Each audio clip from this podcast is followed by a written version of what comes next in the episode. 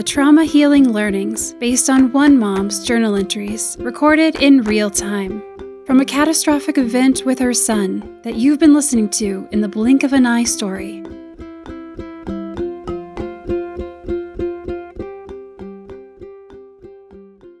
Life can change in the blink of an eye. Hello, dear ones. Think of all the things that go into making your home a place that is livable to you.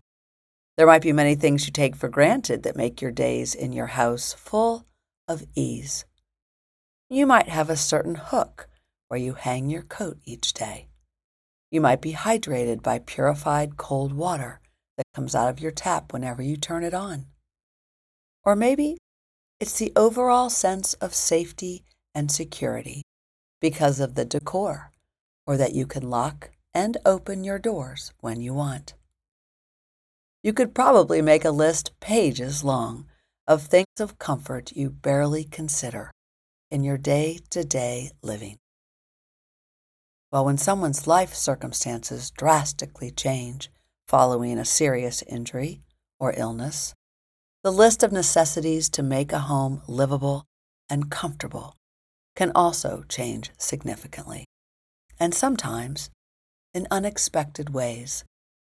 Today, we will learn more from Kathy Kirschner, who has made her life's work supporting families through such transitions as it relates to design considerations for their home.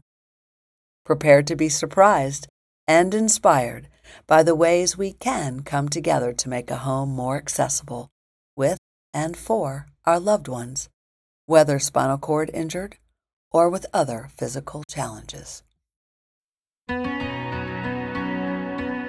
Are you or someone you know looking for that next step in your career? Are you interested in mediation, conflict resolution, or conflict transformation? For 30 years, Baltimore Mediation has been a leader in the dispute resolution and conflict transformation field, training professional mediators and leaders across the U.S. in methods of conflict intervention and decision making support from a relational approach.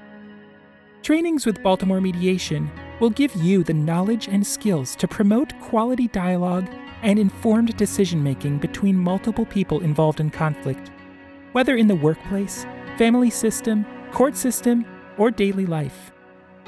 Baltimore Mediation's trainings are nationally acclaimed and sell out quickly. If you act now, you can secure one of the few spots open for the upcoming training. The 20 hour short course, Advanced Conflict Transformation and Mediation Skills Training, with a focus on family conflicts, parenting plans, and trauma.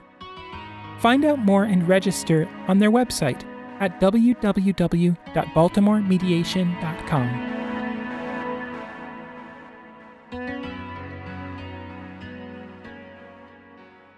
Welcome to Season 3 Trauma Healing Learning 21 Design Tips for an SCI Accessible Home with Kathy Kirschner. If you have been following our Blink of an Eye story episodes, you know there was a whole team forming to help me with the home renovations we needed to make for Archer's return home from the Shepherd Center. One special contact I made during that time was Kathy Kirschner, whose experience and insights were invaluable in opening my eyes to the many considerations for a home renovation, or in our case, a room renovation.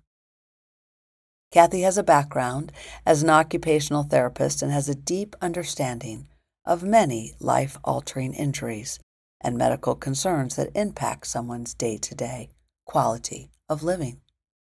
She took that experience, as well as her training in home modification, gerontology, and aging in place, and created a company, Accessible Home Solutions, in Maryland, which helps individuals and families through the process of reworking their homes to be more accessible. Kathy's clients include people transitioning from hospitals or care facilities and returning home with a new disability couples who want to age in place and account for long term health considerations, and adult children who want to ensure their parents live in a safe home environment.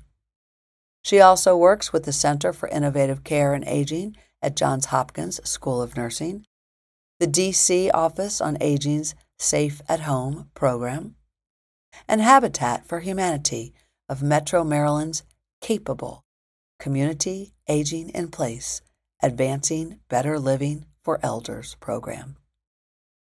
I was truly blessed to reconnect with Kathy. If you have direct experience with disability, either yourself or your loved ones, you know how it changes your relationship to your home. Well, this trauma healing learning will give you some ideas about what to consider. And if you do not have direct experience with disability, you may gain important perspectives on what you could be taking for granted about how you and others navigate the world, including the home environment wherever you are in your journey. I am so glad you found us, and I feel so grateful and honored to share resources that can be life affirming on each of our healing journeys. If you find something interesting in this trauma healing learning, please share it with one person who might resonate. That is the single most helpful thing you can do to spread the word and help us raise the vibration for healing. You can also leave us a five star review on Apple Podcasts, Spotify, or wherever you listen to podcasts. Well, let's settle in. Take a deep breath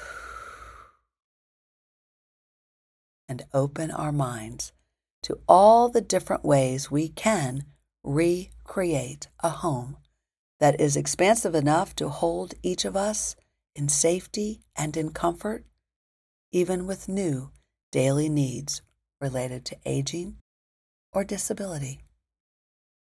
Here we go.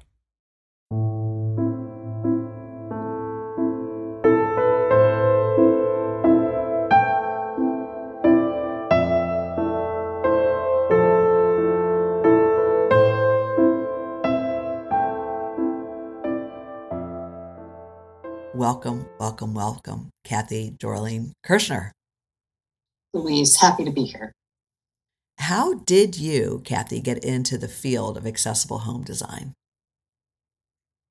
Well, I was an occupational therapist for many years, worked in hospitals and home care settings, long term care settings. And then we came to Washington, I worked in disability policy. And then I had my children. And so didn't work for a number of years, but met a very good friend, another preschool mom who was a retired Army physical therapist. And she worked at Walter Reed for many years, and she and I were raising our children and also taking care of our aging parents. And my background in OT and hers in PT, we, we were putting our heads together and seeing that for our parents, that there were a lot of people out there putting themselves out as experts in this space of home modifications. And, you know, truly we know our lane. We're not we're not construction experts, we're not builders. Um, but we we understood that we understood the disease process, the re- recovery and rehabilitation process, and that kind of gave us a unique eye in looking at our homes and and what was not working for our aging parents. And so then we started to explore um, developing this company. And so that's how it happened. And turns out that there, you know, there is a lot of room for this kind of insight into what can make this individualized design process better. Like I said, it's not for everybody, but understanding what it means from the therapist's point of view when they say you have a C6 incomplete injury. and how that translates into function. And then looking at someone's historical home or any home and trying to translate that into, you know, everyone has a budget and everyone has a space that has to be worked with. And I think that's what I learned most from working in the DC Office on Aging project, the Safe at Home project, that there are very complicated historical homes. I remember there was this one home with 52 steps to enter and a person in a wheelchair that needed to make it home. And there's, you know, obviously if you have unlimited resources and can build a whole new space, that's a that's a, a one in a thousand kind of possibility. Most people don't have that. And but that doesn't mean that there aren't things that are aren't possible that can be done that can make it functional. Yeah. And um, and it, it truly there's so many products out there now. Sorting through all that can be kind of daunting, but it is a gift to have this embarrassment of riches, right? So many different choices for you know in product selection and what you can do. I just I think that it's important to do it as early as you can imagine your loved one coming home is to get that process started. It should really be part of, I think, the discharge plan, you know, from the beginning. I'm not really sure what kind of guidance you were given, Louise, when when you were going through it, but just the turnaround time, length of stay, when you think of any kind of construction project, if you've just kind of gone through a simple renovation in your home, how long that takes. And just think how much more complicated this is, right? Yeah, I remember some pieces incredibly crystal clear. But the idea of renovating a home was so far from my thinking in the first month of Archer's injury. Granted, he had additional secondary issues, complications from the drowning and all the water in his lungs and complete severing of the spinal cord. And then you've got all the lung issues. And of course, they go together, uh, which is why what happens sometimes with complete injuries. But I do remember this, I think, almost assumption that had been made by the first hospital that we would be just going home. Like it never occurred to the hospital, the, the ICU staff, what you're speaking about, that to where, to what home. And no attention whatsoever given to that, or even a whisper of by a nurse saying, you know, are you thinking about your home? There was just nothing. It's ICU, it's critical care, it's intensive care. And then when things weren't working out, it would be to be discharged to a long term acute care facility. So again, that's no one's thinking about home there either. It's to another facility. And then I I remember at the Shepherd Center, uh, there wasn't any discussion then until around mid October. So that would be two months and a week, where it was, are you working on home modifications? And it was just like, ah! you know, oh my gosh.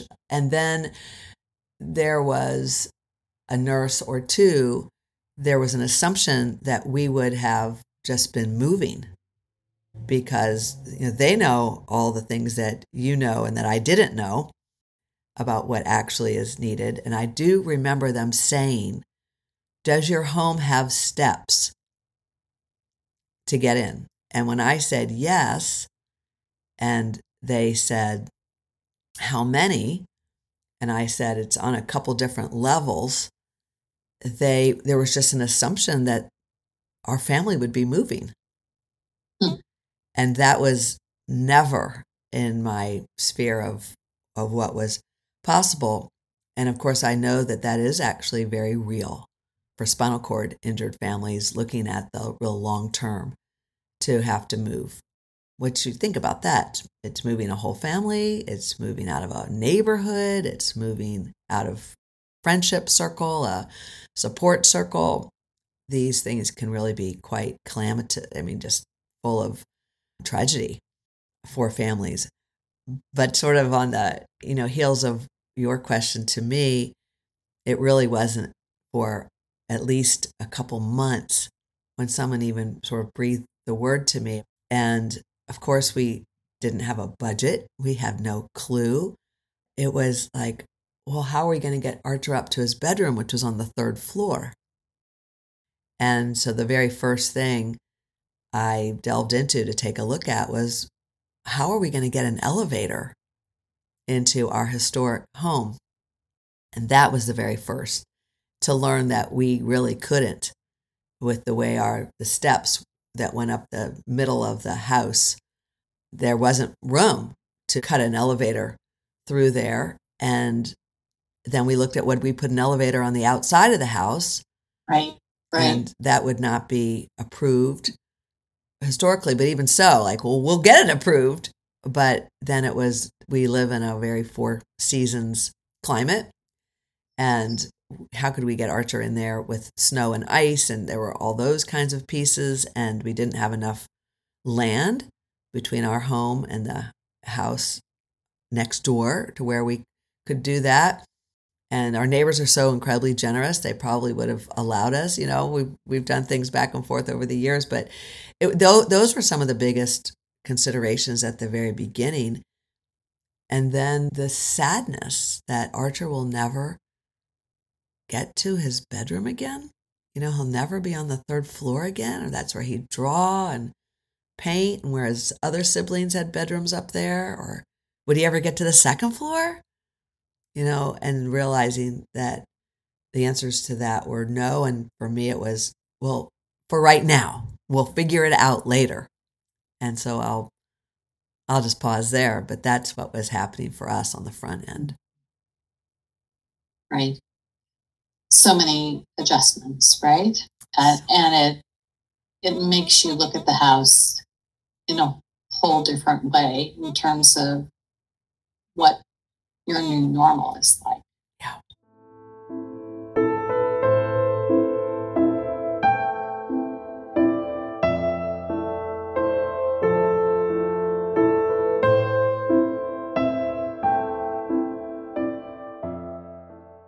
it's a lot to go through. But on the flip side of that, when so much of your what you're going through is out of your control and um, there seems to be so much and there is so much loss when you can look at your house in a new way and envision this loved one coming home and how you're going to make that happen piece by piece and decision by decision, there's some healing in that. And it's another gift that you're giving to your loved one, saying, Come hell or high water in this house, back to your house. That is how it was. It doesn't have to look like, and it shouldn't look like, if it's done well, your hospital room. Yeah. It should look like your room and and be a healing place. Um, and it can be. But there's you know, it takes a, it takes a lot of coordination. Another I, huge consideration for us on that beautiful part was how could we get Archer into the house, even the first floor, mm-hmm. which is all of our common family living space. And it was going to be then a den or a place that we had a den and a bathroom and like a bar.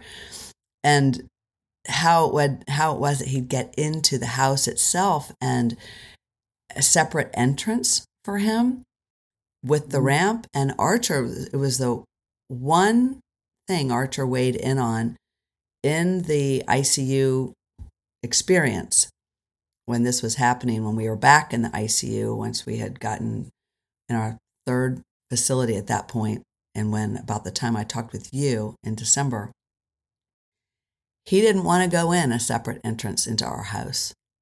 He wanted to go in the same door everybody else goes through. So, Done, right? done. Absolutely. Does that now mean a ramp right up the front sidewalk into the door? And uh, how does everybody else get out? And it's not wide enough, and or through the side, or we bring it up to the side. Anyway, we brought it up to the side and cut through a lot of stucco and stone to then. But that was an important priority, right? It was a really important priority. hmm It really was. Because we And- couldn't slope it from the, we couldn't get enough ADA slope to bring them right up through the center. Right, where because the you need is. so much ramp for each rise, each Yeah, foot, Inch a foot per inch. a foot per inch. And so you'd need a ramp from your front door to Cleveland, right? exactly. in order to make it, you know, to for it to pass whatever permitting process. But um, but knowing his priority, that's where you put your energy, right? And and that can determine your budget too, right? Because if that's number one for him, that may not be, you know, that may be different for someone else, and that's that's I think important to take a look at the house early on, knowing its limitations, because the nurses who asked just how many steps you had in your house, that's a good kind of basic start. But just where your house does it sit on a hill? Is there, um, you really need to have a couple of safe ways to get in and out in the event of a fire, for example, right? So having someone just know, walk your house and communicate with your therapist early on and know your priorities and also know what budget you're looking at. You know, are there insurance considerations that are going to pay for this renovation? And so that you can start planning early on, you know, what those challenges are going to be, because I'm sure that kind of excavation that it would take to get a zero step entry into your front door, you've got to line up a contractor who's willing to do that and do it on your time frame so that you can get your loved one home when they get discharged. That's right. So there's the there's just access into the house and then of course there's the space, the living space for your loved one. And another consideration that was very paramount for us were the rest of our family members. They play lacrosse in the front yard. They you know, we have lots of people in and out and bicycles that go in and out and um and I think Archer even though he wasn't weighing in on that by personality, he would not want to be have been like, oh, that's all Archer, it's all in the spotlight kind of thing. He's he's hmm. a bit private in that regard. So I had to also be thinking about making it aesthetically pleasing for everyone. I have a, a relatively good sized garden, and we were going to take all that up to get a, a ramp through if we were going to move it onto the side. And then it was all of a sudden like, well, wait a second. Why can't we just put this ramp, re, you know, change the garden and put the ramp right through and put the garden on either side of the ramp and and leave space for the lacrosse net on this other side of and so it it began to take on, I think, what you mentioned earlier, these possibilities that were actually very therapeutic in terms mm-hmm. of what was possible. And people were donating wood and nails. And we had people saying, we'll, we'll come build a ramp, which was really extraordinary and beautiful. But our neighborhood wouldn't allow it, us to just put in a, a wooden ramp. But I did feel very comforted by that, that come hell or high water, we were bringing Archer home. And we would have carpenters out there making something makeshift. And once he was inside, we'd build it. I mean, those thoughts were in my mind too, because we just didn't know when we would be discharged. Right. But it was pretty much in October, end of January turnaround. Mm. It was incredible. Yeah, another I, your point about you know it's the family home as well. Yeah, is important, it, and the another consideration is that it's likely that a number of the people that listen to this podcast will, will have caregivers in their home. And whatever modifications that you make need to consider their safety and comfort and privacy as well. You know, you want to make sure that if they're working with their loved one, they have ample space to work. You know, like you were saying, you know, access to the bed from whatever side or both sides makes sense. The height of the bed that makes sense for them to be able to work safely from, or the bathroom, so that they're, you know, there are people in your house that you don't want to become injured because, you know, the house doesn't work for them. It's so um, true about the caregivers, where for us, we were looking at, we were going to be the caregivers and we were raising the funds to do the the renovation and people were helping us with that and i think about the caregiver piece because now with the nonprofit blink of an eye and visiting other spinal cord injured families i have not experienced in our home or any of theirs a separate space for caregivers and spinal cord injured people do need 24 7 care or someone who's very close by. You can't necessarily feed yourself, get the hair up out of your eyes, blow your nose, move if something's happening to your body. But you also need to be fed, and if you choked, oh, or if something went down the wrong pipe, or just a host of things, you need to have somebody pretty close by. And I just noticed that the caregivers who have been in the families, including those whom we hire who come into our house in the morning to help us with Arch's program, they're just they're just either sitting in Archer's room or they were just sitting in the kitchens of the other families uh, with the families. So that is a really important consideration, and I'd say most homes are not set up with that. There might be a, I guess, a, another bedroom maybe allowed or given for that caregiver, but not a not a lot of homes also have a spare bedroom right for that. Right. So that's a hmm. that's a complicating factor, and it is very real because I know that has it has created stress for families of spinal cord injured loved ones when a caregiver and there has to be some level of caregiving for even the family who is doing it all themselves to get some some help some respite even if that's the case.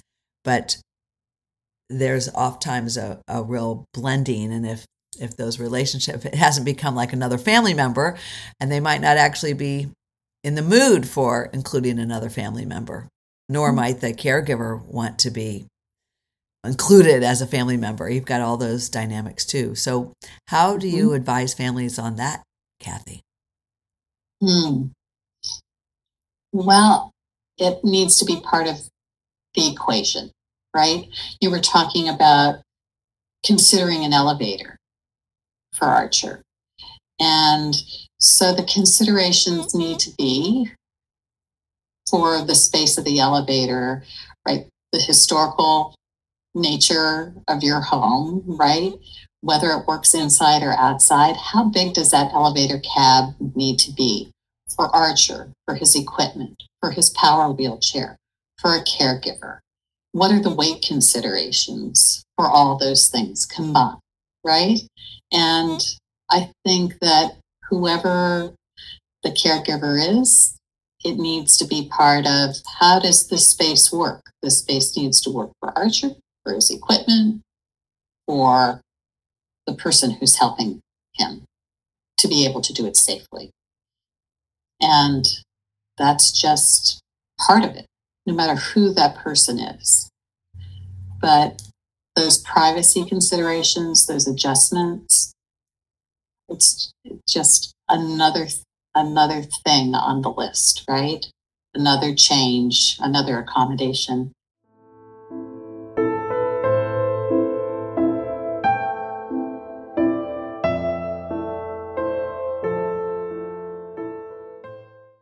We put in 42 electrical outlets Mhm. in just the space around his bed area, his his bedroom. And where did you put them? We lined the walls with them, but we also did put up, put a couple up higher. Yes. Right. That's the key. So you're not crawling around trying to plug things in. That's right. And there's and there's and there's so much equipment wise that you have to kind of keep in mind too, right? Oh my goodness. yes. So that's all very unique to this. And the width of the machine, his oxygen machine that needed to Mhm. be at the end of the bed or close by, but another machine that actually needed to keep the mattress with the imperceptible air blowing to try and create an air current beneath his body and the mattress so to minimize bed sores that needed to absolutely be attached to the bed. So that was adding another like 8 to 10 inches on the length of a bed.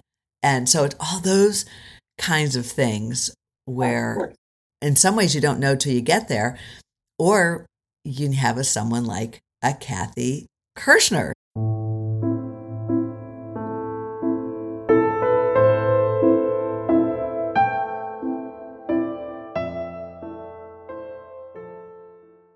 we found that even the privacy consideration for your loved one because of the spinal cord injured people most whom i have visited and met their rooms are now on the first floor of a house when their rooms had been upstairs. Mhm. if they have a home that is two or three stories that they too need some privacy. And ironically for us i love to reclaim old historic kinds of things and so it was around reclaiming old wood doors and paneling and so forth to try and reuse it because i knew it would also be beautiful could please archer in that regard if he was going to have to be in there for significant periods of time but I had no idea for how long. Well, it turns out with for spinal cord injury that the body is never with a complete injury regulating the temperature. So the 45 degree hospital rooms in the ICU and then the hospital and then the rehab setting that I'd become used to and wearing a parka with my shorts now became a room that was typically regularly at like 78 degrees, which is where we are now. To be able to have those doors closed for not only privacy, but to have put in a separate heating and air conditioning system that allows for the rest of the family members to live in a, an environment that is temperature appropriate for them, whatever that is for your family. 68 degrees in the winter or whatever that is. That might sound cold to some, but it's usually what it is for us where Archer's room is at 78, sometimes 80, mm-hmm. or in the summertime, it flips. That's another aspect of privacy, but also making sure that someone doesn't get isolated as well. So you've got those kinds of considerations that one might not think about on the front end because you haven't lived that yet. And I think as it relates to so many other diseases or things that happen, we're, we're in the hospital or you have ACL tear and you get re- knee replacement or you have hip replacement or you fall, you have rehab and then you get back to your normal. That's not, that's not the case with uh, catastrophic injury Mhm. where you have to create a new normal.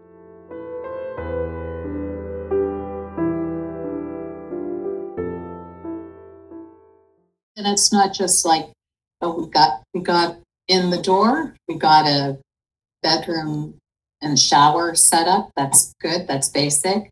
But what about the rest of the house, where are the life of the family happens, right? What about access to the kitchen and to the dining space, and and so that you can be a part of everyday activities, and um, so really taking a look at the whole of the house is really important too, because you don't want to be living through constant construction. It's too disruptive. right? So if you can have the foresight to kind of look at all these spaces in advance and say, okay, we're going to do this, we're going to get our contractors in and do all these things that are important to our loved ones' re entry to the home. And we're going to do it in a way that is most economical. I think that what you're speaking about for families, that the renovation of a home, whether it's the the one access in and then the one room, and then taking into consideration safety that you've mentioned a number of times, as well as then access out of the bedroom to other parts of the home, that it is so important to know in that construction process so that it doesn't go on forever and ever and ever. And a family can't afford time wise and, and perhaps dollars wise either for something to go on forever and ever and ever, but for sure, quality of life wise.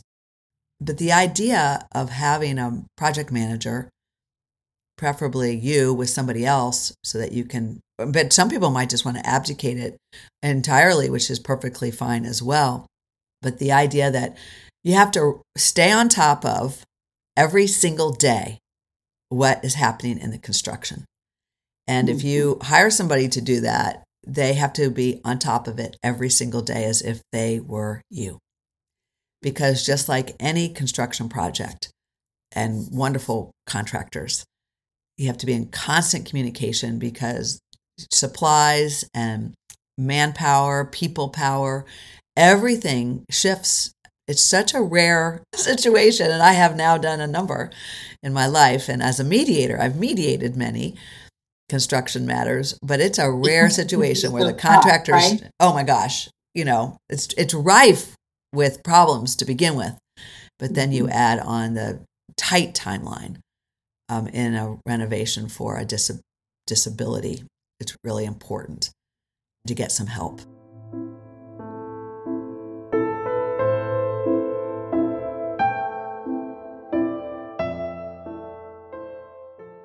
I'm just laughing too because I, I think of one of the biggest things I realized was, oh my golly, now we need to rehab a bathroom. That was that was easy in the way of I get it. We're going to need to rehab a bathroom, but then realizing, oh, it really needs to be a a wheel in bathroom.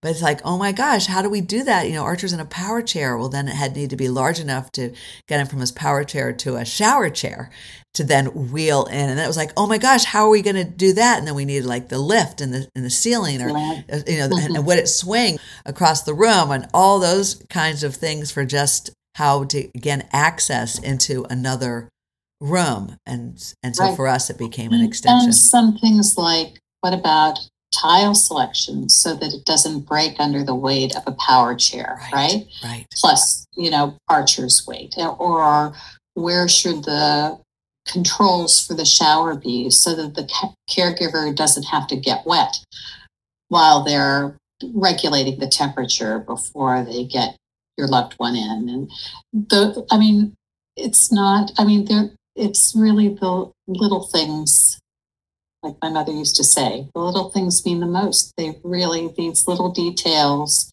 can really make a big difference.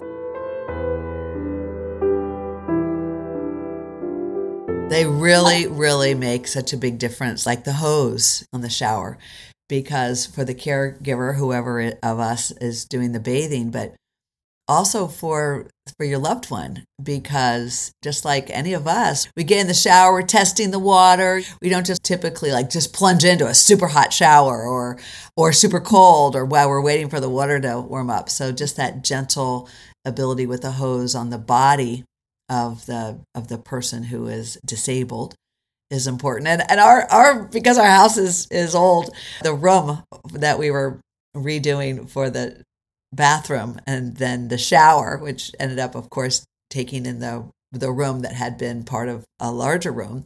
But it was only so wide. And so I realized, oh my gosh, I can go find one of those teeny tiny little sinks that is like 10 inches wide because Archer won't be brushing his own teeth or the caregiver will need the water and then putting a, a big long like a soda fountain faucet on for the caregiver to make it super easy to get cups under there, to get whatever he was going to need with water bottles and straws and things like that for him. But the sink itself allowed so much more space for him to wheel in to take a shower because the sink's so tiny.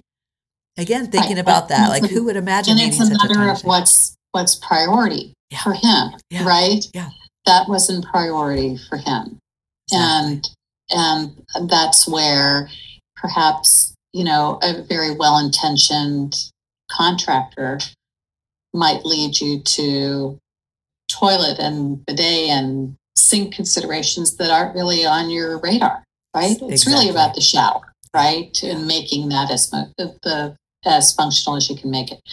And so I know that some people find they have full body dryers that are, you know, the length of, you know, from floor to ceiling. And that can really be a great temperature regulator and and caregiver assist too. And you know, and and radiant floor heating and those kinds of things. So it's like, you know, you kind of have to steer your contractor to these are the things that are going to be important in this unique situation. And it may not be something that they've ever done before. So they, you know, you really want a contractor who is willing to learn and mm-hmm. defer those decisions or at least confer about those decisions with you.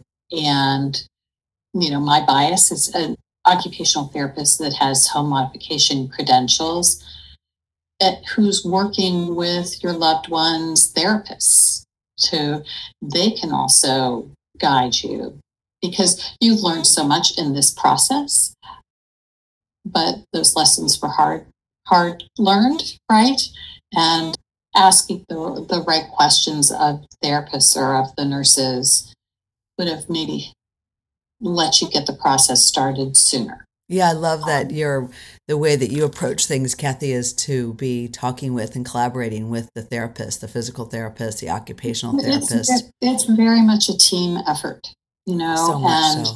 Well, it's and, why people really need someone like you. And I'm just wondering, what does the process, if you would be so willing to share with listeners, what does it look like for contacting a you or, or someone similar to you? And I don't know if there are too many other people in the country who are similar to you, but what does that look like? And especially now with Zoom, is that possible? Right. You walk us through that? Right.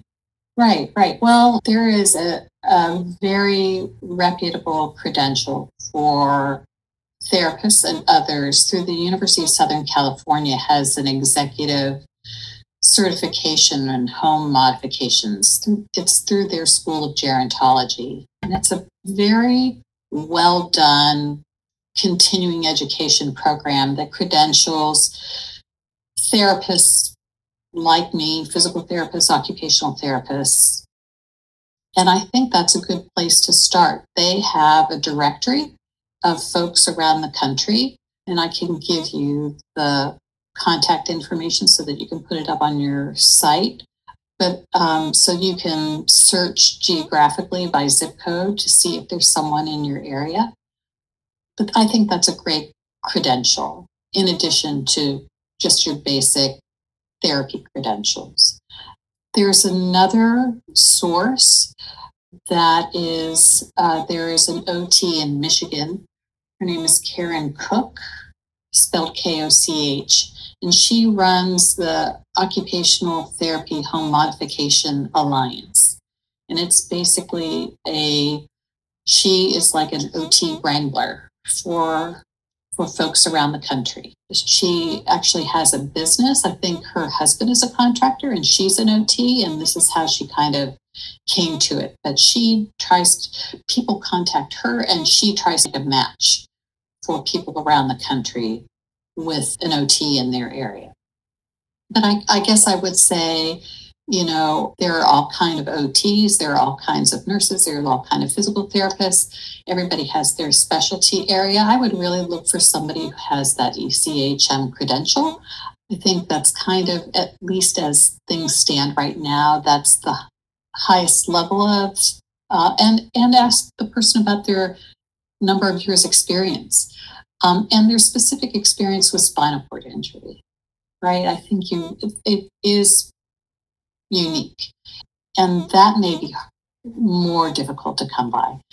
I don't have that much experience with spinal cord injury, but I think that really just depends on maybe what area of the country that you're in or kind of what your clinical background was. That's that's not my specialty area. Um, the, the, things that i've been talking about today are kind of more general in, ter- in terms of home modification. That's not to say that it can't be done. And you can ask you know if you can find somebody with that credential i think that's great.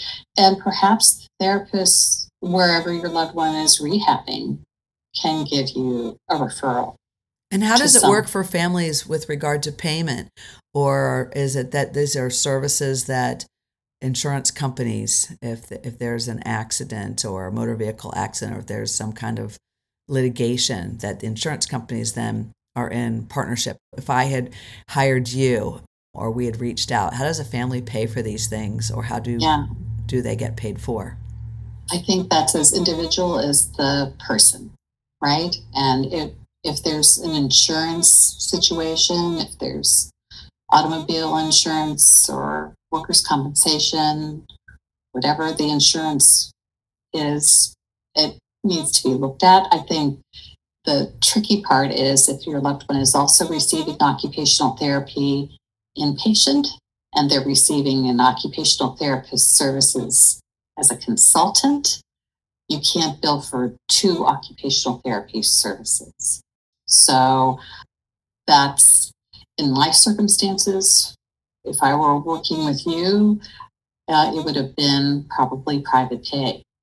And that's something that rate, I think, for most people is negotiable. But it also can be considered, I think, an investment because there are many very expensive mistakes that you can make. right? Yeah. And I guess if somebody can, says to me at the end of a job that this is the best thing that we did, I never would have thought of it if we hadn't talked to you.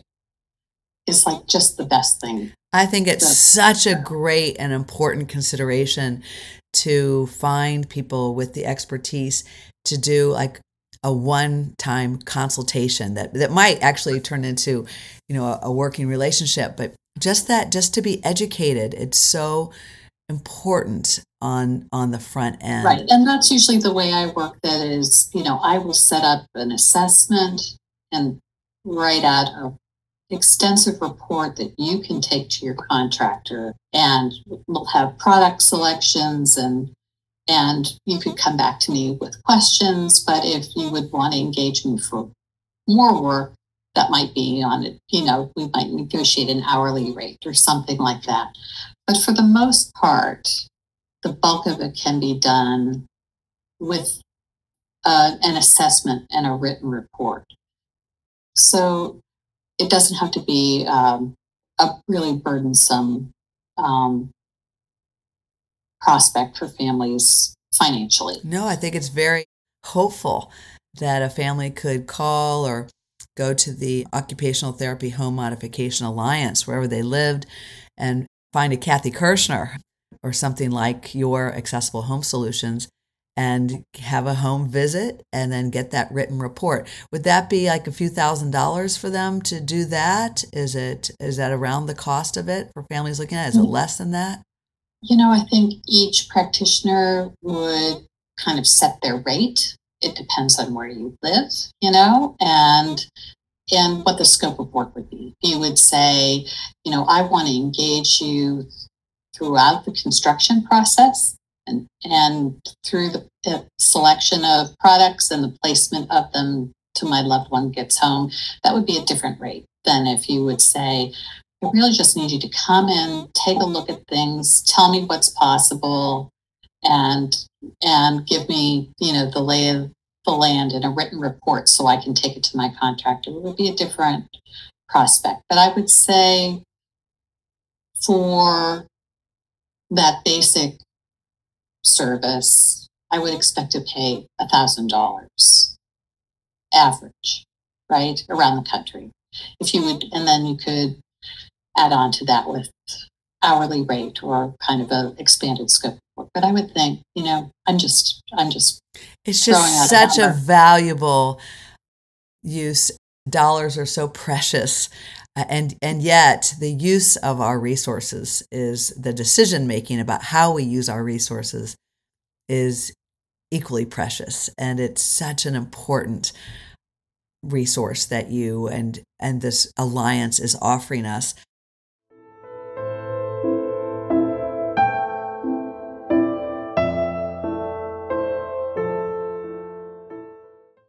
I think I think what you identified in having the right team together, especially on the communication side, your architect and your builder who had an established relationship and knew how to communicate, knew their relationship would extend beyond your project. Yes. Makes a huge difference. And that I think the communication is key in this process because so many things can i mean so many there's so many decisions to be made and so many things can be misunderstood and need to be clarified and and uh, so. You know very, you're highlighting that for anyone who might be looking for the secret sauce. That relationship is so key but that part that you just mentioned about the relationship that will extend beyond just our project between the two people who are working on the project right. is so important because it would be so easy for a contractor to abandon one right. of these projects. That's why people walk away from yeah. jobs. Yeah. Right? I'll never see them again. Right. I don't want to work with them. Right. Right. I, I don't need to, to come in and do the punch list or the last couple thousand dollars or whatever it's going to be. Yeah, right. I, I don't need the headache. And in this space, by virtue of just it being a rehab space, working with a family, you are working with people who are in the trauma experience. They're they're in it, and so that takes some special skills as well. Right, right. The other the other piece of it that you were talking about the kind of the ADA knowledge piece I think having that background is certainly beneficial.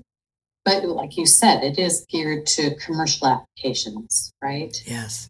Not geared toward the individualized needs that are so specific, especially in spinal cord injury. You know, what's the level of the injury? Is it complete or incomplete? You know, what does that mean in terms of what equipment's going to be necessary and how it's placed and and so I think kind of the basic understanding of ADA and its goals for, you know, uh, trying to make a space as functional as possible are an important baseline, but it's the floor, right? It's not the ceiling, right?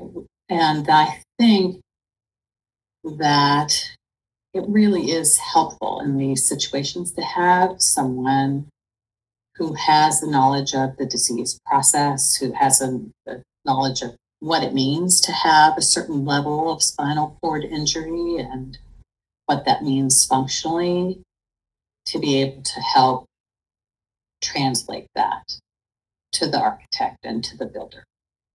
So I, I feel like to really individualize a design there has to be that kind of i don't i don't feel i guess louise i don't feel that it's necessary for me to be involved in every home modification project out there you know? It's there's plenty of contractors out there who can place a grab bar and you know raise a toilet or do whatever needs you know modify a bathroom that it's just not it's not necessary and it's not a good use of resources. But i think in in this situation, I think it's really important.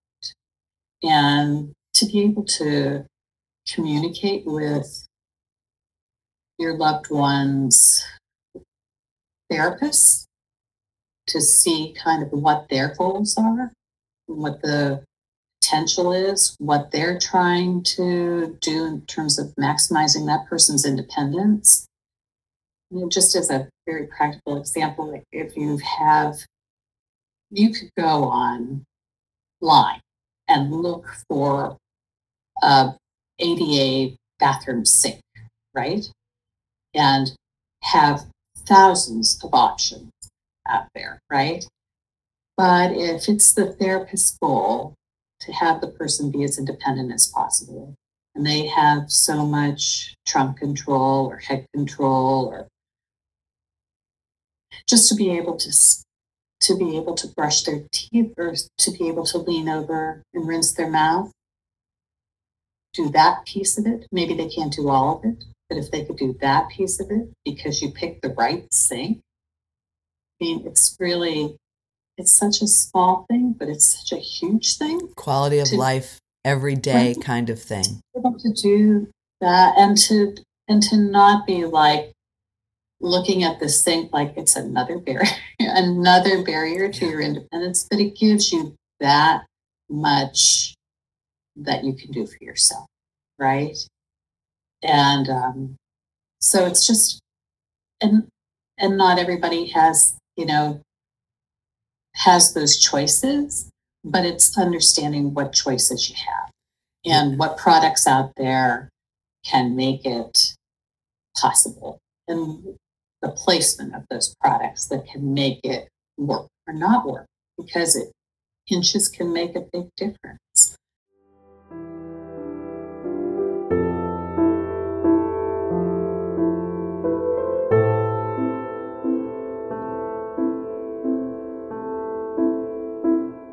There's kind of no substitute for having someone with experience help you through all these really profound questions.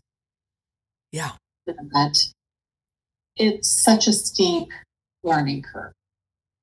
All that you have to navigate the medical piece, the rehab piece, the whole adjustment piece of still how many years later it takes your breath away that this is permanent. Yeah. Right? Yeah and no one can really kind of help you through that but somebody who's been through it can make you feel like there are lessons hard lessons learned that maybe you won't have to learn and that there's support. Well that's just spot on. And i'm just wondering with your experience one of the pieces i think is so critical around this home modification process itself and the decision making really being part of the trauma healing journey. Mm-hmm. And I'm wondering if you could do like a PSA, you know, to everyone who's transitioning home after a significant injury or illness, what you would say to them. That what you're going through is just the hardest thing.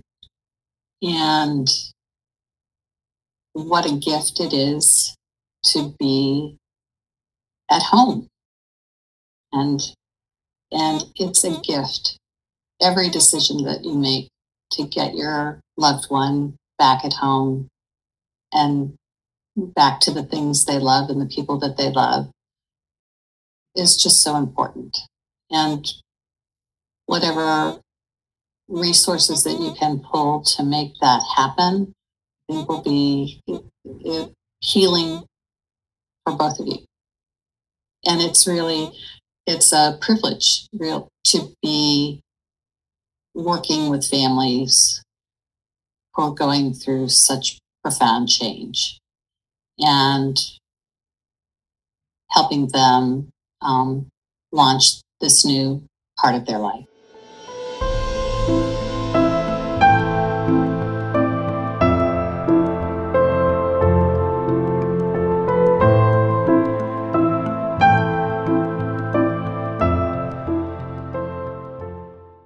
It's certainly not easy, but you know, with others surrounding you, and now you're part of that big family, Kathy.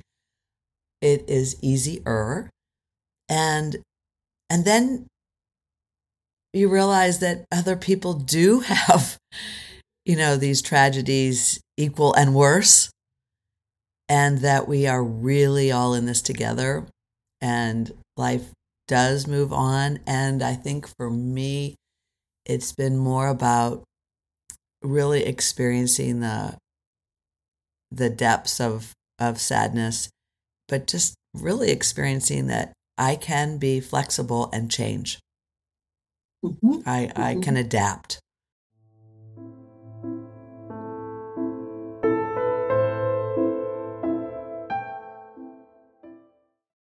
Thank you, Kathy. I think that our listeners would have a lovely sense of you and working with just the right person who does understand these monumental transitions and the importance of these decisions and the gentle way that you have coupled with your extensive occupational therapy background and consulting background. It's a really win proposition. So thank you so no, much. Really appreciate it. Nothing nothing beats having a ferocious mom who is, you know, making sure everything happens too. You are you've been um, a real inspiration to those of us who've watched you go through this process. Louise, it's really been something. Thank you. With God's grace.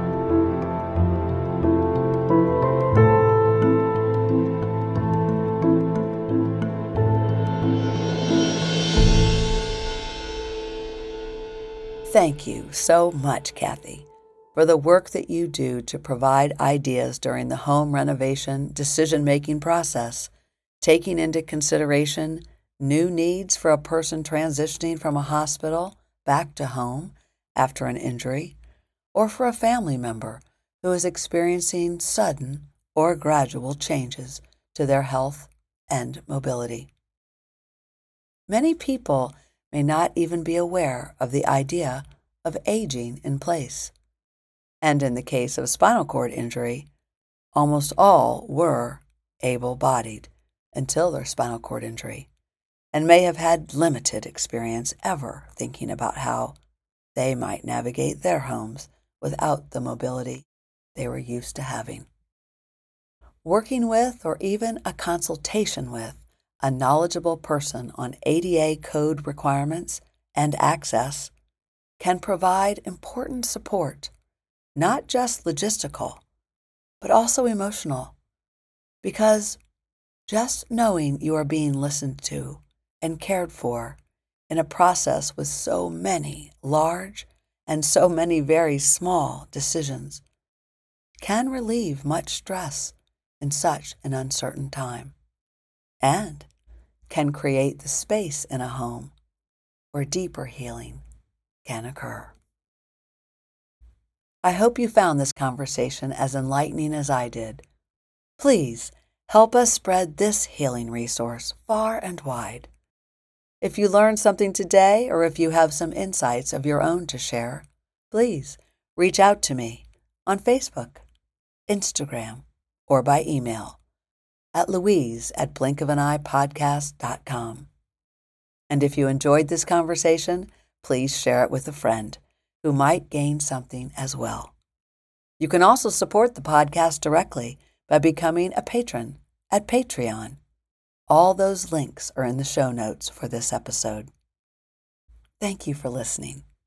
Together, we are raising the vibration for healing life can change in the blink of an eye.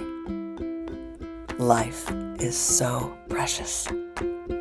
Sending love, hope for everything, obtain everything.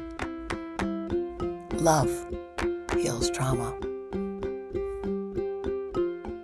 Thank you for tuning in to the Trauma Healing Learnings you may tune in to the companion Blink of an Eye story at Season 3, Episode 21 Changes to a Home for SCI Recovery. Thank you for listening, subscribing, and following. And thank you for telling your friends about Blink of an Eye podcast. Together, we are raising the vibration for healing. You've been listening to Blink of an Eye we ask that you share this with anyone who may need inspiration, a lift, or who may relate. Never miss an episode. Subscribe to Blink of an Eye on our website, blinkofaneyepodcast.com, on Apple Podcasts, Spotify, or wherever you get your podcasts.